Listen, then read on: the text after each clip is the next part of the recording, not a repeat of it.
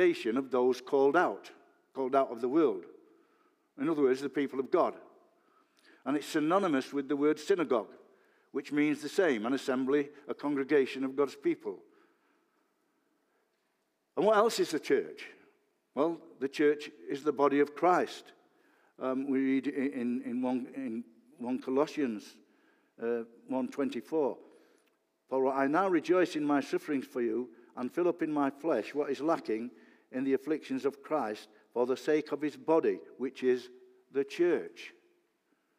So we, we get a better understanding of what the church is. The church is the body of Christ. Elsewhere, we're told the church is the bride of Christ.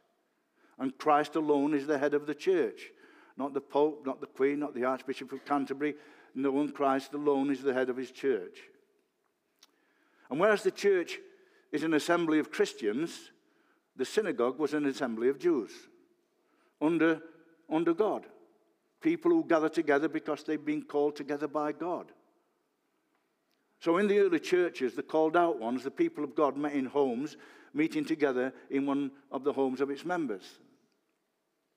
But there's more meaning to the word church. It can mean that each home can have a church in it. It can mean that homes should have the same atmosphere, the same spiritual strength, the same fellowship, the same love, the same sense of the holy, the same guiding principles as the church. Or as a man called Leonard Griffin expressed it, it means that our families, moving back and forth between the church and the home, encounter not two loyalties, but one, and not two sets of values, but one set of values. So, how does that work out? How can we uh, have a church in our house? Of course, this isn't always possible where the only Christian in the family, uh, there's only one Christian in the family, and we have to allow for that. Uh, and the Christian in that home would go and find somewhere private to pray, like Jesus said, go and find into a, a room and pray. And, uh, and two of the references in the New Testament to a church in a home are to the faithful Christian couple Aquila and Priscilla. And as we read from our readings in Acts 16 3, 5, and 1 Corinthians 16 9, Aquila was a Jew. With all other Jews, Aquila and uh, Priscilla were banished from Rome in AD 52. And apparently, Paul met them in, in Corinth where they shared in their mutual profession of tent making. And we find reference to them in, in Ephesus. They may have moved to Ephesus with Paul by the time the book of Romans was written, and they drifted back to Rome. And wherever, wherever they moved, they were faithful, active Christians. And we're told that at least two of the places the church met in their house. So, what would our homes have to be in order for us to have a church there? Or to call it a church, church meeting? Well, we don't really mean what would they have to be to hold a Bible study there. We mean what would they have to be in order for our families to be able to say that in our house, our family gathering is the gathering of the church? Well, first of all, it would have to be a place where God is honored. Who is honored most in your home? Is it God? Is it a famous sports figure? Is it a current movie star, a singer, a political figure, etc.? The Lord should be honored in a Christian home. Christian characteristics should be evident if God is to be honored in our homes. I call it God consciousness. Um, I'm not praying every minute of the day, but I'm God conscious all day. God consciousness motivates worship, and, and it'll be a real part of life. Christian values will be actually um, stressed and followed. A minister was visiting a home when he asked for a Bible, and after searching high and low, they finally found the Bible buried under a pile of forgotten books and papers and covered with dust. And as the owner lifted it out, a pair of uh, spectacles fell out along with it. He said, Blimey, I lost those glasses years ago. He said, You should have read the book more often. The minister replied, It contains a good many things that you've lost. And if God is to be truly honored in a home, then the people in the home will be more honored. In 1 Samuel 2:30, that famous passage, Therefore, the Lord God of Israel says, I said indeed that your house and the house of your father would walk before me forever. But now the Lord says, Far be it from me, for those who honor me I will honor, and those who despise me shall be lightly esteemed. A Christian home where God is honored will develop into a happy home. A new relationship of mutual love, trust, and respect can grow up between the husband and wife and between the children and parents. I certainly experienced that many years ago when I became a Christian, because my home perhaps was due to collapse. And to honor God is to recognize his claims on the home and its occupants. If we're God's people, then we're God's people no matter where we are. I can't only be a Christian in the church building and then go home to forget what claims God has got on my life. As a Christian, whether father, mother, husband, wife, child, I'm responsible to make my home a home where the Lord is acknowledged and lifted up and not ignored. Each of us is responsible to our family to make them know that, that we don't only worship God in a church building. We're not just Sunday Christians. We, we worship Him every day, every hour, every moment of our life by being God conscious. It's called theocentric as opposed to egocentric. You know, uh, King Saul was theocentric. He didn't restore the worship to, to Israel. King David was theocentric. Paul was, uh, Saul was egocentric. And we have to be theocentric, God conscious all the time. And if we truly honor the Lord in our homes, I believe that our homes will be a place where Christ is acknowledged as Lord of the home as well as Lord of our personal lives. And secondly, to have a church in our house, it must be a place where Jesus is welcomed. By this, it means more than a plaque hanging on a wall stating that Christ is the unseen guest in this house, the unseen visitor at each meal. It means that our home is a place where Christ is seen in us, where we aren't embarrassed to speak his name and to show Christian values and to guard our speech, not using our tongues in an ungodly manner. There's nothing wrong with having a plaque on the wall. We've got, four, we've got several plaques knocking about in the house. But, you know, that doesn't mean that it's a Christian home. Uh, think of the New Testament picture of the home of Mary and Martha and Lazarus in Bethany. Jesus was always a, a welcome guest in their home, he was accepted as, as one of the family. How easy it would have been in, in their home to introduce someone to Jesus. What about our homes? Is the atmosphere in our homes such as where the Lord Jesus Christ would feel at home?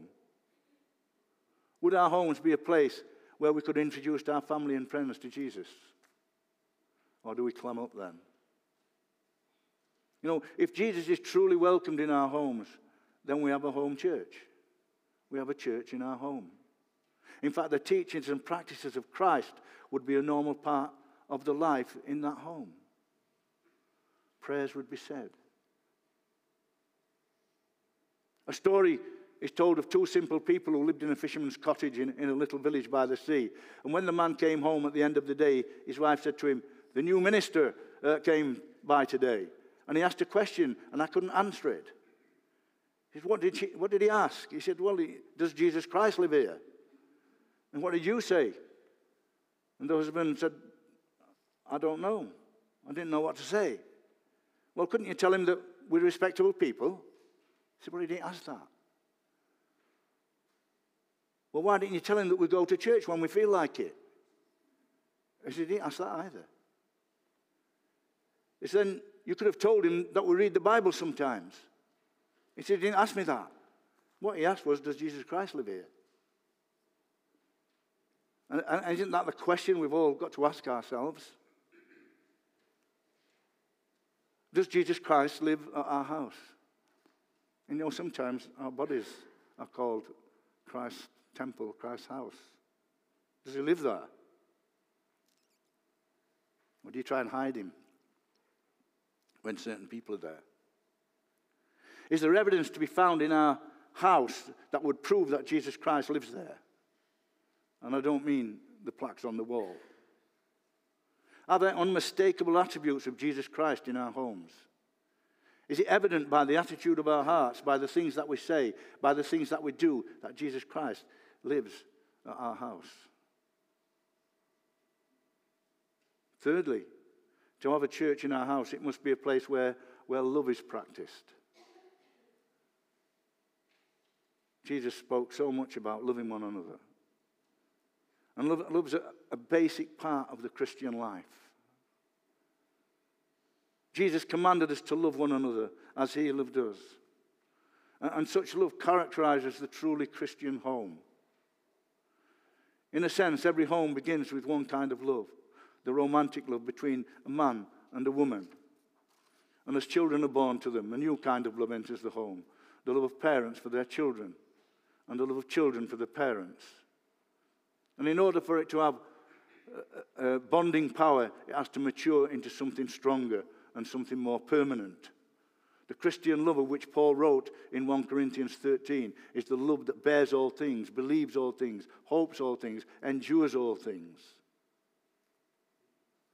It's a binding love. You sing that song, don't we? Bind us together, Lord. And this is a love that never ends because it reflects the love of God for us. You know, my love for my family is reflected in our blood ties. I desire to love them as my uh, flesh and blood family, but I desire to love them as my spiritual family, as my Christian brothers and sisters. Because one day I'll part for them, from them and never see them again unless they're part of my spiritual family. You know, the saying, blood is thicker than water, is, someone said it's an anti Christian statement. It originally meant that our physical family is more important than our Christian family through baptism. The ideal situation is where we love our family both because of our being in the same bloodline, but also because we share the same Christian faith.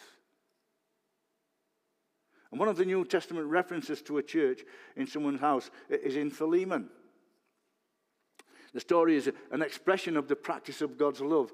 Philemon had a church in his house, but he also had a slave in his household who had escaped and fled to Rome. And at Rome, he became a Christian. Now, Paul was sending Onesimus back to Philemon, not only as a returned property, a slave, but as a Christian brother. He asked Philemon to receive him and forgive him. For that to be done, love for the brethren would have to be practiced. Christian love shown to a runaway slave who is now a fellow Christian. And you know, I was just thinking of that. Some of our family might have run away from their Christian home. I'm sure some of you experienced that. We bring our children through Sunday school, and they say all the right things and the nice things, and hopefully they'll stick with it. But they don't always, do they? or they don't seem to do. They drift away. A bit like that Onesimus. They run away. And some of our family might have run away from their Christian home, but a Christian home will gladly welcome them back. In a Christian home, there's love and forgiveness. Lastly, to have a church in our home it must be a, a place where Christ is obeyed. Jesus said, If you love me, you will obey me. The acid test for love for Christ is obedience. Because, why? Because Christ is the head of the church. And he gave himself for the church. So, who's the final authority at your house? Some say quite proudly, I'm the head of the household. Some women just as proudly say, I let him think he's the head of the household, just to make him feel good. I know of homes where the husband is in charge. I know of homes where the wife is in charge. And I know of homes where the children are in charge. But the final authority in our home must be Jesus Christ. Our children need to grow up not asking, does uh, mum or dad approve of this? But does Jesus Christ approve of this? Because sometimes mum and dad approve of things that Jesus doesn't. And the same can be said for husbands and wives and mums and dads. The husband shouldn't be thinking, I wonder if my wife approves of my behavior. We should be thinking, what does Jesus think of my behavior towards my wife? The wife shouldn't be thinking, I wonder if my husband would approve of my behavior. She should be thinking, what would the Lord think about my behavior towards my husband? It's being, it's being God conscious, it's being theocentric. And if we live in our, out our lives in obedience to Christ, the rest of our family will see that, and hopefully they'll start living their lives in the same way. You know, it seemed that everywhere Aquila and Priscilla went, they had a church in their house. They were obedient to Jesus Christ. They were interested in the mission. They took seriously his commandment to witness and to minister. Could we be that obedient to the will of God and to the commission of Christ and his witness? What else is the church? The church is the body of Christ. The church is the bride of Christ. And Christ alone is the head of the church. And only the church will be saved for all eternity. Only the church. Jesus is there preparing a place in heaven for his church. Not for Buddhists, Hindus, Sikhs, Islam, whatever else. He's there preparing a place for the church, his body that he died for. The conclusion a church in our house is a real possibility, and it's our responsibility. By practicing God's love in our home, the way we act, the way we speak, the way we reflect, a home that is truly committed to Jesus Christ. You know, our children listen, they'd probably know we go to church but they'll listen to us at home. Their little ears, they know, they'd grow up knowing hypocrisy, that we claim to be Christians, but we don't act like them. You know, we have a local church, what we can visit, but we have a more regular church, and it's our homes. Amen. We're going to sing together. Um, there is a fountain filled with blood. I was listening to the first verse there. There is a fountain filled with blood drawn from Emmanuel's veins, and sinners plunged beneath that flood lose all their guilty, guilty stains. Well, that's the church. That's the church that have come under this fountain of Christ's blood and are washed and cleansed and saved in the blood of the Lamb. Let's stand and sing this together.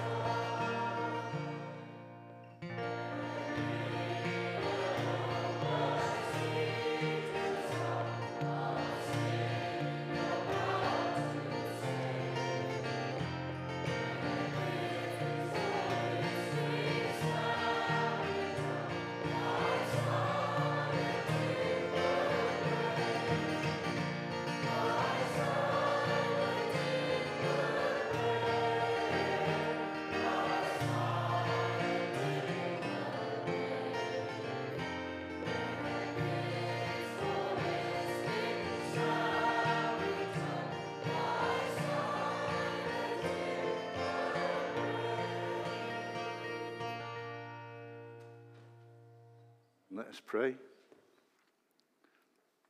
Father, we thank you uh, that you saved us by dying and rising from the dead and entering into heaven to prepare a place for the people who you've saved. We thank you, O Lord, uh, for our meeting this morning. We ask you to bless us throughout the day. In the Lord Jesus Christ's name. Amen. And may the Lord bless you. May the Lord keep you. May the Lord make his face to shine upon you and be gracious unto you. May the Lord lift up his countenance upon you and give you peace. In the name of our Lord Jesus Christ. Amen. This evening, I'll be preaching on, and they still bear fruit in their old age.